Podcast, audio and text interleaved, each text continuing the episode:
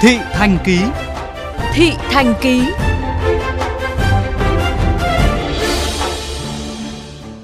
Thưa quý vị, việc thi công gói thầu san nền thoát nước từ dự án cảng hàng không quốc tế sân bay Long Thành đã làm phát tán lượng bụi khổng lồ ra môi trường, gây ảnh hưởng đến cuộc sống của hàng nghìn hộ dân xung quanh khu vực, ghi nhận của phóng viên chương trình. Quần áo phơi cũng phải phơi sáng sớm chứ mà trưa là bị bụi á, nó bay màu đỏ thấy rõ luôn. Bụi nó vô hết, không có chỗ nào không vô. Ghi nhận tại xã Bình Sơn, địa phương chịu ảnh hưởng nặng nhất do ô nhiễm bụi từ sân bay Long Thành. Hàng ngàn căn nhà, hàng quán, trường học, cơ quan nhà nước đến cây trồng như được nhuộm một màu đỏ sậm. Sống cách khu vực dự án sân bay Long Thành gần 1 km. Mấy tháng này, nhà bà Nguyễn Thị Tám ở ấp 9 xã Bình Sơn, huyện Long Thành phải đóng kín cửa bởi các cơn bão bụi từ quá trình thi công của dự án sân bay Long Thành.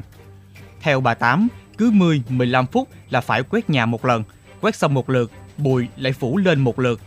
Hơn nữa, những ngày gần đây, khi thời tiết nắng nóng kéo dài, cộng với gió mạnh càng khiến cho bầu không khí tại xã Bình Sơn thêm ngột ngạt khi những cơn bão bụi tấn công suốt ngày đêm. Cách đó vài trăm mét, một số nhà dân phải mua lưới ni lông phủ kín ở trước cửa nhà. Nhưng chỉ cần cơn gió, bụi phủ kín ghế đá và hành lang đã đỏ ao bụi mà có nó lên dày rồi hỏi con coi. Thấy khủng khiếp không? Bánh trái keo mà có nó bụi lên tới đó chứ hồi xưa đâu có. Kéo quá nồi mình nấu ăn nắp dung đồ là nó đỏ lòm lòm hết. Đầy luôn á. Kiểu này đợi với người ta bệnh chết luôn á. Ở cách dự án vài km, nhưng nhà ông Trần Thanh Phong, 65 tuổi, ngụ xã Long An, huyện Long Thành, cũng phải sống trong tình trạng ăn ở cùng bụi từ công trường sân bay Long Thành gây nên.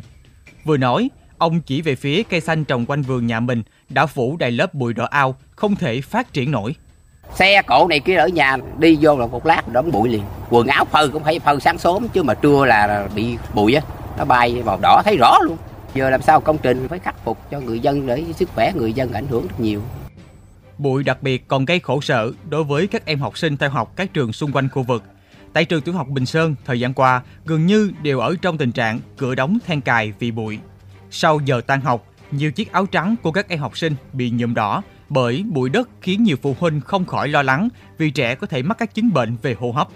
Cháu học về cái áo nó, nó đỏ chót luôn á. Về khi ngâm tẩy xong rồi mãi mới ra được cái bộ đồ đó. Tội nhất là các cháu sinh nhỏ nhỏ nhỏ nó đâu đeo khẩu trang như mình đâu. Cô có con nó học lớp 4 kìa, nó ho đến nỗi mà ngày nào về cũng y như con trâu nước vậy. Theo ban quản lý dự án sân bay Long Thành, khối lượng san lấp đến nay đạt 68 triệu khối, đạt hơn 60%.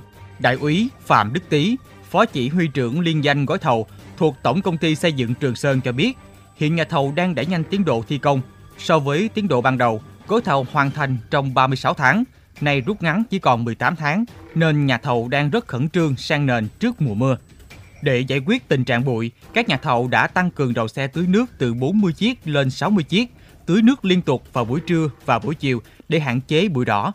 Mặt khác, nhà thầu bố trí lại phương án thi công, tập trung nhiều mũi sang nền ở trung tâm nhà ga nằm cách xa khu dân cư nhằm hạn chế bụi bay ra ngoài.